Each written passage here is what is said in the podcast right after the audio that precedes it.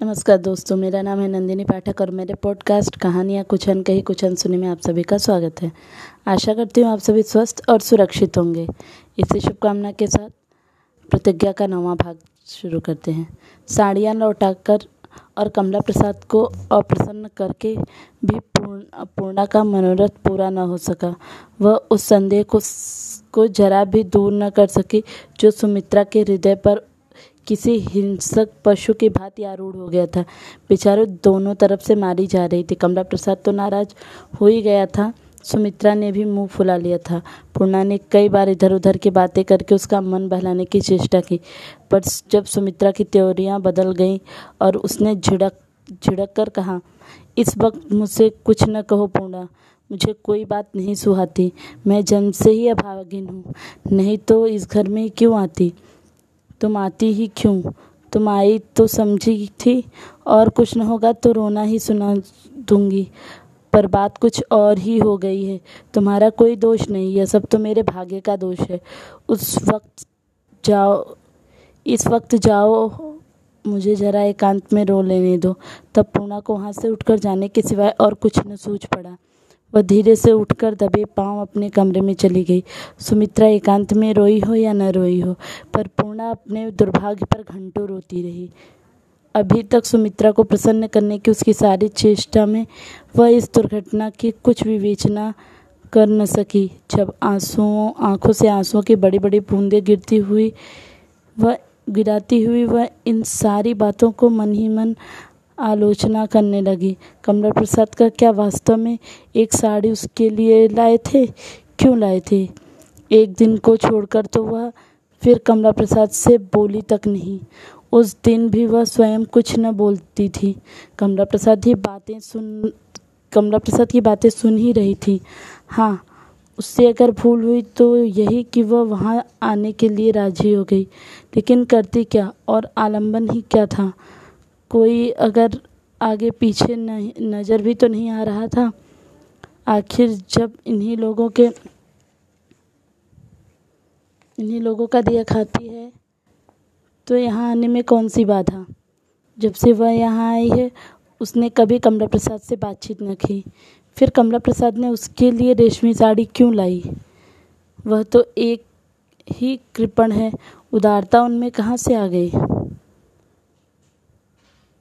सुमित्रा ने भी तो साड़ियाँ ना मांगी थी। अगर उसके लिए साड़ियाँ लानी थी तो मेरे लिए लाने की क्या ज़रूरत थी? मैं उसकी ननन नहीं, देवरानी नहीं, जेठानी नहीं, केवल आश्रयत हूँ यह सोचते सोचते सत्ता पूर्णा को एक बात सूझी, जिसकी संभावना की वह भी कभी कल्पना नहीं कर सकती थी। वह ऐसे काँप उठी मानो कोई भयंकर जंतु उसके सामने आ गया। उसका सारा अंतकरण, सारी आत्मा मानो अंधकार शून्य में परिणत हो गई है। जैसे एक विशाल भवन उसके सिर पर गिर गया हो। कमला प्रसाद उसी के लिए तो साड़ी नहीं लाए? और सुमित्रा को किसी प्रकार संशय न हो, इसलिए वैसी ही एक और साड़ी ला, उसके लिए भी लेते आए। अगर यह बात है तो महान अनर्थ हो गया। ऐसी दशा में वह एक क्षण भी इस घर में नहीं रह सकती। वह मजदूरी करेगी, आटा पीसेगी, कपड़े सिलेगी, भीख मांगेगी, पर यहाँ न रहेगी। यही संदेह इतने दिनों सुमित्रा को उसकी सहेली न बनाए हुए था। यदि ऐसा था तो सुमित्रा ने उसे स्पष्ट क्यों न कह दिया? और वह पहले ही दिन से उसे बिना किसी कारण के संदेह हो गया था। क्या सुमित्रा ने मेरे लिए यहाँ का आना, आने का आशय कुछ सिख समझा? क्या उसके विचार में मैं प्रेम क्रीड़ा करने के लिए आई हूँ और लाई गई हूँ? उसके आगे पूर्णा और कुछ सोच न सकी। लंबी, ठंडी सा, गहरी साँसें भरकर वह फर्श पर लेट गई मानो यमराज यमराज को आने का निमंत्रण दे रही हूँ। हाँ भगवान, वैधव्य क्या कलंक का दूसरा नाम है? लेकिन इस घर को त्याग कर, त्यागने का संकल्प करके भी पूर्णा नहीं निकल सकी। कहाँ जाएगी?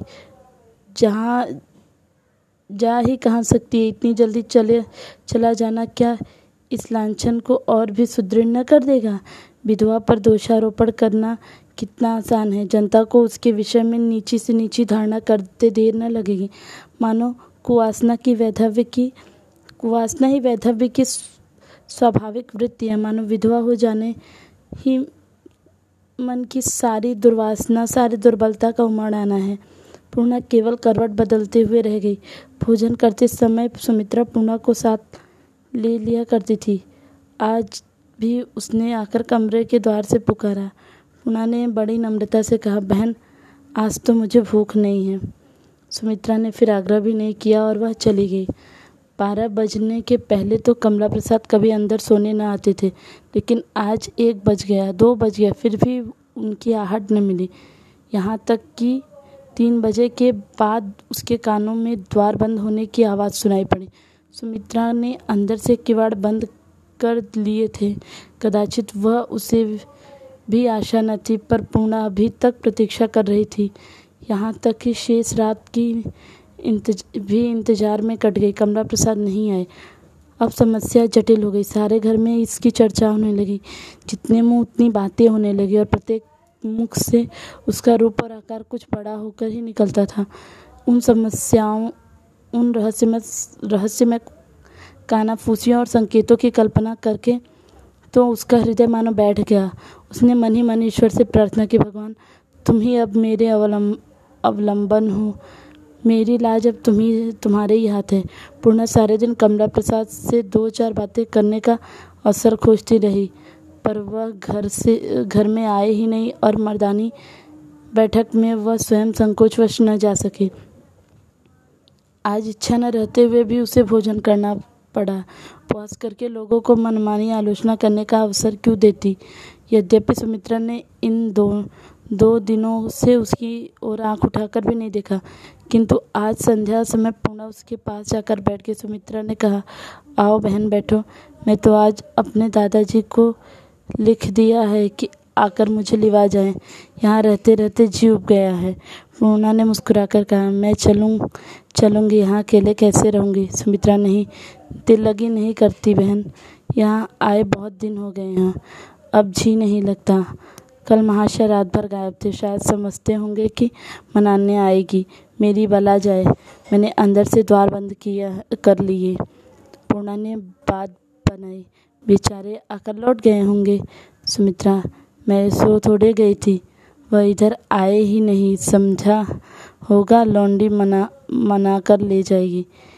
यहाँ किसे गरज पड़ी है? पूर्णा मना लेने में कोई हानि तो न थी? सुमित्रा, कुछ नहीं, लाभ ही नहीं था। उस, उन, उसके आते ही चारों पदार्थ हाथ बांधे सामने आ जाते हैं। यही न, पूर्णा, तुम तो हँसी उड़ाती हो। पति किसी कारण रूठ जाए तो उसे क्या मनाना? स्त्री का धर्म नहीं। सुमित्रा, मैं तो आप आप ही कहती हूँ भाई, स्त्री पुरुष की जू, की जूती के सिवाय और है क्या? पुरुष चाहे जैसा हो, चोर हो, ठग हो, व्यभिचारी हो, शराबी हो, स्त्री का धर्म है कि उसकी चरण रज को धो, धोकर पिए। मैं कौन सा अपराध की, मैंने कौन सा अपराध किया जो उनको मनाने जाती? जरा यह तो सुनो, पूर्णा तुम ही अपने दिल से सोचो। सुमित्रा, खूब सोच लिया। आप पैसे की चीज़ को कभी भूल कर भी नहीं लाए। पाँच दस रुपए तो कई बार मांग लिए। दो दो रेशमी साड़ी लाने की हिम्मत कैसे पड़ गई? इसमें क्या रहस्य है? इतना तुम समझती हो? अब अब ठीक हो जाएँगे। पूछो, अगर ऐसे ही बड़े छैला हो, बाज़ार तो बाज़ार में क्यों नहीं मुँह काला करते? या घर में कप, कंपा लगाने की शिकारी हो? मुझे पहले ही शंका थी और कल कल तो उन्होंने अपना मनोभाव प्रकट ही कर दिया। पूना ने जरा भवें चढ़ाकर कहा, बहन, तुम कैसी बातें करते हो? एक तो ब्राह्मणी, दूसरे विधवा, फिर नाते से बहन मुझे वह क्या कुदृष्टि से देखेंगे? फिर उनका कभी ऐसा स्वभाव नहीं है। सुमित्रा पान लगाती हुई बोली, स्वभाव की न कहो पूर्णा, स्वभाव किसी के माथे पर नहीं लिखा होता। तुम्हें, जिन्हें तुम समझ बड़ा संयमी समझते वह छुपे रुस्तम हैं। उनका तीर मैदान में नहीं, घर में चलता है। मगर हाँ इसमें एक बात अच्छी है, अगर आज बीमार पड़ जाऊँ तो सारा क्रोध हवा हो जाएगा। दौड़े चले आएँगे, फिर दुत्कारो तो भी न हटेंगे। पूर्णा तो आज क्यों नहीं बीमार पड़ जाती? सुमित्रा, जरा दो चार दिन जला लूँ। अकेले लाला को नींद नहीं आती, करवटें बदल ले कर सवेरा करते होंगे। इसी इसी से मुझे जाने नहीं देते। पूर्णा, बड़ी निर्दयी हो बहन, आज चली जाना तुम्हें मेरी कसम। पर सुमित्रा इतनी आसानी से मानने वाली नहीं थी। रात, आज की रात ही क्यों? ऐसे ही गुजर गई। पूर्णा सारी रात आहट लेती रही। कमला प्रसाद ने आए, इसी तरह कई दिन गुजर गए। सुमित्रा का अब कमला प्रसाद की चर्चा करते दिन बीत बीतता था। उनकी सारी बुराइयाँ उनकी उससे विस्तृत होती जाती थी। सारे गिले और शिकवे भूल जाते थे। उनकी वह स्नेहमयी बातें याद करते रोती थी, पर अभी तक मान का बंधन न टूटा था। शुदा से बिल्कुल व्याकुल होने पर भी वह किसी के सामने हाथ फैलाना सहज है। रमणी का हृदय अपनी पराजय स्वीकार न कर सकता था। दस बारह दिन बीत गए। एक दिन आधी रात के बाद पूर्णा सुमित्रा के कमरे का दरवाज़ा खुलने की आहट, सुमित्रा को पूर्णा दस बारह दिन के बाद एक दिन आधी रात को पूर्णा को सुमित्रा के दरवाजे के खुलने की आहट मिली। उसने समझा, शायद कमला प्रसाद आए हैं। अपने द्वार पर खड़ी होकर झांकने लगी। सुमित्रा अपने कमरे में दबे पाँव निकल, निकलकर इधर उधर संशक नेत्रों से ताकी मर्दाने कमरे की ओर चली जा रही थी। पूना समझ गया रमड़ी का मान टूट गया है। बात ठीक है, सुमित्रा ने आज पति को मना लेने का संकल्प किया था। वह कमरे से निकले आँगन को भी पार किया, दालन से भी निकल गए। पति द्वार पर भी जा पहुँची। वहाँ वह एक क्षण तक खड़ी सोचती रही, कैसे पुकारो? ससा कमला प्रसाद के खांसने की आवाज़ सुनकर वह वहाँ से भागी। बेतहाशा भागी और अपने कमरे में आकर रुक गए। उसका प्रेम पीड़ित मन, मान का खिलौना बना हुआ था। रमणी का मान अजय है, अमर है और अनंत है। पूर्णा अभी तक द्वार पर ही खड़ी थी। उसे इस समय अपने सौभाग्य के दिनों की एक घटना याद आ रही थी, जब वह कई दिन के मान के बाद अपने पति को मनाने गई और द्वार से ही लौट आई थी। क्या सुमित्रा भी द्वार पर ही से लौट तो न आई? वह अभी सोच रही थी कि सुमित्रा अंदर आती हुई दिखाई दी। उसे जो संशय हुआ, वही हुआ। पूर्णा के जी में आया कि जाकर सुमित्रा से पूछे, क्या हुआ? तुम उनसे कुछ बोली या बाहर से ही लौट आई। पर इस दशा में सुमित्रा से कुछ पूछना उचित न जान पड़ता था। सुमित्रा ने कमरे में जाते ही दीपक बुझा दिया। कमरा अंदर से बंद कर लिया और सो गई। किंतु पूर्णा अभी तक द्वार पर खड़ी थी। सुमित्रा की वियोगी व्यथा कितनी दुस्सा हो रही थी। वह सोचकर अपना कोमल हृदय द्रवित हो, उसका कोमल हृदय द्रवित हो उठा। क्या इस अवसर पर उसका कुछ भी उत्तरदायित्व न था? क्या इस भांति तटस्थ रहकर तमाशा देखना ही उसका कर्तव्य था। इस सारी मान लीला का मूल कारण तो यही था। तब वह क्या शांतचित से दो प्रेमियों को वियोगाग्नि में जलते हुए देख सकती थी? कदापि नहीं। इसके पहले भी कई बार उसने, उसके जी में आया कि वह कमला प्रसाद को समझा बुझा कर शांत कर दे, लेकिन कितनी ही शंकाएँ उसका रास्ता रोक कर खड़ी हो गई। आज करुणा ने उस शंकाओं का शमन कर दिया। वह कमला प्रसाद को मनाने गई। उसके मन में किसी प्रकार का संदेह न था। कमला प्रसाद को वह शुरू से ही अपना बड़ा भाई समझती आ रही थी। भैया कहकर पुकारती भी थी। फिर उसने उसे उनके कमरे में जाने की क्या ज़रूरत ही थी?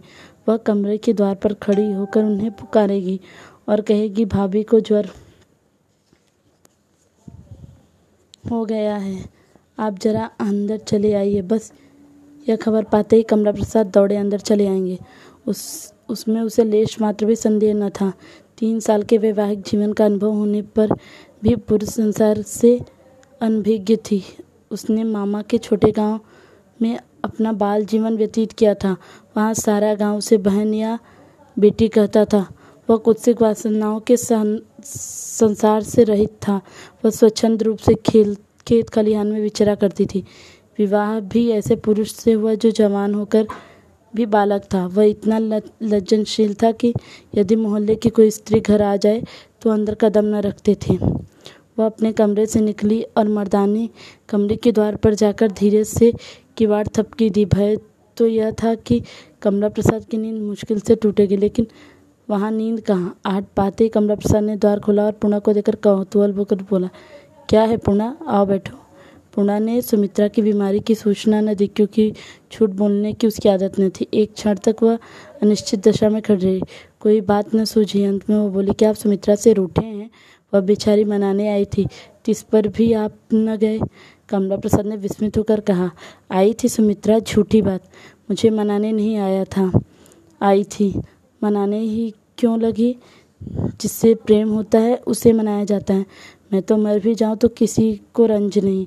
हाँ माँ बाप रो लेंगे। सुमित्रा मुझे क्यों मनाने लगी? क्या तुमसे कहती थी? पूर्णा को भी आश्चर्य हुआ। सुमित्रा कहाँ आ गई आई थी? और क्यों लौट गई? सुमित बोली मैंने अभी उन्हें यहाँ आते और इधर से जाते देखा। मैंने शा, सोचा शायद आपके पास आई होंगी।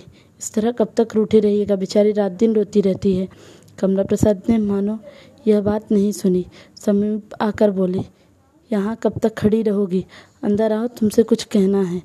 यह कहते कहते उसने पूर्णा की कलाई पकड़कर अंदर खींच लिया और द्वार की सिटकने लगा दी। पूर्णा का कलेजा धक धक करने लगा।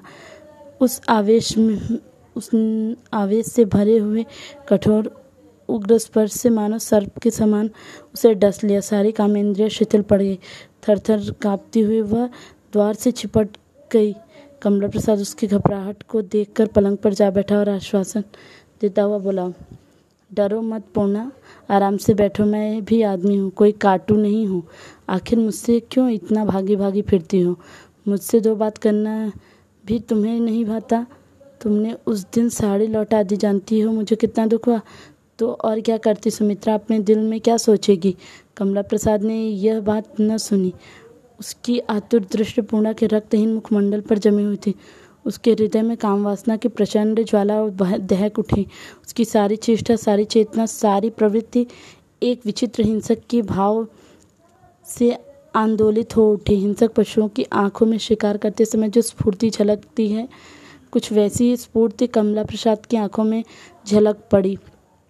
वह पलंग से उठा और दोनों हाथ खोलते हुए पूना की ओर बढ़ा। तब तक पूना भय से काँप रही थी।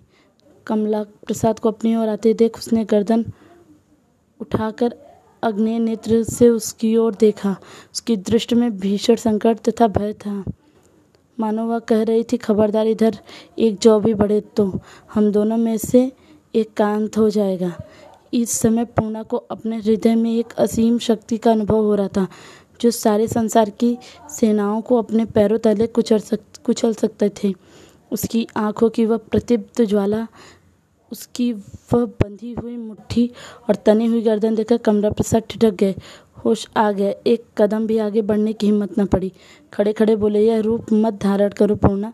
मैं जानता हूँ कि प्रेम जैसी वस्तु एक छल बल से नहीं मिल सकती। न मैं इस इरादे से तुम्हारे निकट आ रहा हूँ।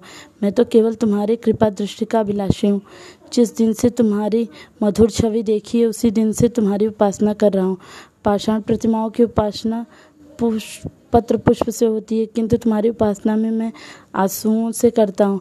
मैं झूठ नहीं कहता। पुनः अगर इस समय तुम्हारा संकोच, संकेत पा जाऊँ तो अपने प्राणों को भी तुम्हारे चरणों में अर्पण कर दो। यही मेरी परम अभिलाषा है।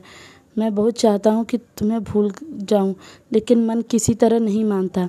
अवश्य ही पूर्व पूर्व जन्म में तुमसे मेरा कोई घनिष्ठ संबंध रहा हो गया।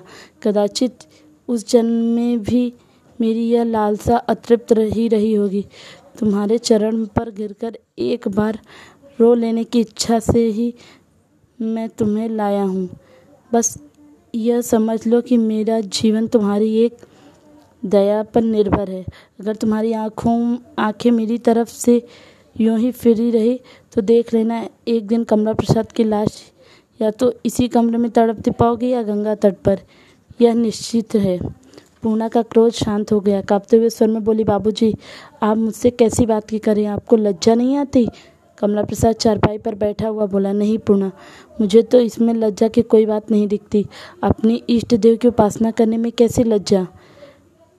प्रेम, ईश्वरीय प्रेरणा है, ईश्वरीय संदेश। प्रेम के संसार में आदमी की बनाई गई सामाजिक व्यवस्थाओं का कोई मूल्य नहीं होता विवाह समाज के संगठन की केवल आयोजना है। जात पात केवल भिन्न भिन्न काम करने वाले प्राणियों का समूह है। काल के कुछ चक्र ने तुम्हें एक ऐसी अवस्था में डाल दिया जिसमें प्रेम, सुख की कल्पना करना भी पाप समझा जाता है। लेकिन सोचो तो समाज यह कितना बड़ा अन्याय कर रहा है। क्या ईश्वर ने तुम्हें इसीलिए जीवित बनाया है कि दो तीन साल तक प्रेम का सुख भोगने के बाद आजीवन वैधव्य की कठोर यातना सहती रहो। कभी नहीं, ईश्वर इतना अन्याय, इतना क्रूर नहीं हो सकता है। बसंत कुमार जी मेरे परम मित्र थे। आज भी उनकी याद आती है तो आँखों में आँसू भर आते हैं। इस समय भी मैं अपने साम, उन्हें, अपने सामने खड़ा पाता हूँ। तुमसे उन्हें बहुत प्रेम था। तुम्हारे सिर में जरा भी पीड़ा होती तो बेचारे विकल हो जाते। वह तुम्हें सुख से मरना चाहते थे चाहते थे कि तुम्हें हवा का झोंका भी न लगे। उन्होंने अपना जीवन ही तुम्हारे लिए अर्पण कर दिया। रो मत पुण्य तुम्हें जरा उदास देखकर उनका कलेजा फट जाता था। तुम्हें रोते देखकर उनकी आत्मा कितना दुखी होगी। फिर यह आज कोई नई बात नहीं, इधर महीनों से तुम्हें रोने के सिवा दूसरा काम नहीं है। और निर्दयी समाज चाहता है कि तुम जीवन पर्यंत इसी तरह रोती रहो। तुम्हारे मुख पर हास्य की एक रेखा भी न दिखाई दे। नहीं तो अन, अनर्थ हो जाएगा। तुम दुष्टा हो जाओगी। उस आत्मा को तुम्हारी यह व्यथा की साधना देखने पर कितना दुख होगा। इसकी कल्पना तुम कर सकती हो? ईश्वर तुम्हें दुख के इस अपार सागर में डूबने नहीं देना चाहता। वह तुम्हें उबारना चाहता है। तुम्हारे जीवन में आनंद में मग्न कर देना चाहता, यदि उनका, उनकी प्रेरणा न होती तो मुझ जैसे दुर्बल मनुष्य के हृदय में प्रेम का उदय क्यों होता? जिसने किसी स्त्री की ओर कभी आँख उठाकर न देखा, वह आज तुमसे प्रेम की भिक्षा क्यों माँगता? मुझे तो सदैव दैव की स्पष्ट प्रेरणा मालूम होती है। पूर्णा अब तक द्वार से चिपकी खड़ी रही। अब द्वार से हटकर वह फर्श पर बैठ गई। कमला प्रसाद उसे जो संदेह हुआ था, वह अब मिटता जाता था। वह तन्मय होकर उनकी बातें सुन रही थी। कमला प्रसाद उसे फर्श पर बैठता देखकर उसका हाथ पकड़कर कुर्सी पर बिठाने की चेष्टा करते हुए बोले, नहीं नहीं पूर्णा, यहाँ नहीं, यह नहीं हो सकता। मैं तुम्हें ज़मीन पर न बैठने दूँगा। आखिर इस कुर्सी पर बैठने में तुम्हें क्या आपत्ति है? पूर्णा ने अपना हाथ नहीं छोड़ा। कमला प्रसाद ने उससे झिझक भी न हुई। वह कह, यह कहती हुई कि बाबूजी आप बड़े ज़िद्दी हो। कोई मुझसे यहाँ तक इस तरह बैठा, देख लिया तो क्या होगा? वह कुर्सी पर बैठ गई। कमला प्रसाद का चेहरा खिल उठा, बोला, अगर कोई कुछ कहेगा तो उसकी मूर्खता है सुमित्रा को। यहाँ बैठे देखकर कोई कुछ न कहेगा। तुम्हें बैठे देखकर उसके हाथ अपने आप ही क्यों कुछ कहेगा? उस, ऐसा कहते हुए उसके हाथ अपने आप ही छाती पर पहुँच गए। यह आदमी के रचे हुए का रचा हुआ स्वांग है और इसमें कुछ नहीं, और मैं इन्हें कुछ नहीं समझती। जहाँ देखो ढकोसला, जहाँ देखो पाखंड, हमारा सारा जीवन पाखंड में हो गया है। मैं इस पाखंड का अंत कर दूँगा। पूर्णा, मैं तुमसे सच कहता हूँ, मैं आज तक किसी स्त्री की ओर आँख उठाकर नहीं देखी। मेरी निगाह में कोई दस्ती ही नहीं, लेकिन तुम्हें देखते ही मेरे हृदय में एक विचित्र सा आंदोलन होने लगा। मैं उसी वक्त समझ गया कि यह ईश्वर की प्रेरणा है। यदि ईश्वर की इच्छा न होती तो तुम इस घर में क्यों आती? इस वक्त तुम्हारा यहाँ आना ईश्वरी प्रेरणा है। इसमें लेश मात्र भी संदेह न समझना। एक से एक सुंदरियाँ देखी है मैंने, मगर यह चंद्र के स्थान के मगर इस चंद्र ने हृदय को खींचने वाली शक्ति है, वह किसी में भी न पाई। अगर कमला प्रसाद ने पूर्णा के कपोलों को उंगलियों से स्पर्श किया, पूर्णा का मुख आरक्त हो गया। उसने झिझक कर मुँह हटा लिया, पर कुर्सी से उठी नहीं। यहाँ से अब भागना भी नहीं चाहती थी। इन बातों को सुनकर उसके अंतस्थल में ऐसे गुदगुदी होती रही जैसे विवाह मंडप में जाते समय युवक के हृदय में होती है। कमला प्रसाद को सहसा साड़ियों की याद आई। दोनों साड़ियाँ अभी तक उसके संदूक में रख छोड़ी हैं। उसने एक साड़ी निकालकर पूर्णा के सामने रख कहा और कहा, देखो, वह यह वही साड़ी है पूर्णा उस दिन जो तुमने अस्वीकार कर दिया था। आज इसे मेरी खातिर स्वीकार कर लो। एक क्षण के लिए इसे पहन लो। तुम्हारी सफ़ेद साड़ी को देखकर मेरे हृदय पर चोट लगती है। मैं ईमान से कहता हूँ, यह तुम्हारे वास्ते लाया था।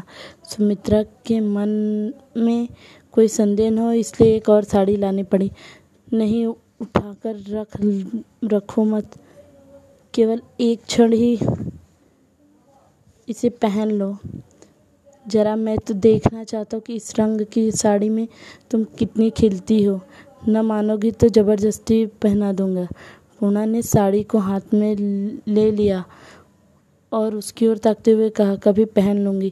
इतनी जल्दी क्या है? फिर यहाँ मैं कैसे पहनूँगी? कमला प्रसाद मैं हट जाता हूँ। कमरे के एक तरफ़ एक छोटी सी कोठरी थी। उसी में कमला प्रसाद कभी कभी बैठ कर पढ़ता था। उसके द्वार पर छींट का एक पर्दा लगा हुआ था। कमला प्रसाद पर्दा उठाकर उस कोठरी में चला गया। पर एकांत हो जाने पर भी पूना साड़ी न पहन सकी। इच्छा पहनने को थी, पर संकोच था। कमला प्रसाद अपने हृदय में न जाने क्या आशय समझ बैठे। कमला प्रसाद ने पर्दे की आंट से कहा, पहन चुकी अब मैं बाहर निकलूं? कम, पूना ने मुस्कुराकर कहा हाँ पहन चुकी, निकलो। कमला प्रसाद ने पर्दा उठाकर झांका, पुनः हंस पड़ी। कमला प्रसाद ने फिर पर्दा खींच लिया और उसकी आड़ में बोला, अब कि, अगर तुमने न पहनी पुनः तो मैं आकर ज़बरदस्ती पहना दूँगा। पुनः ने साड़ी पहनी तो नहीं। हाँ उसका आंचल खोलकर सिर पर रख लिया। सामने ही आईना था।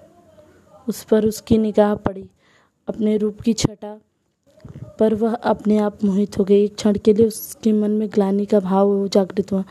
उसके मर्म स्थल की में कहीं से आवाज़ है पुनः होश में आ किधर जा रही है? वह मार्ग तेरे लिए बंद है।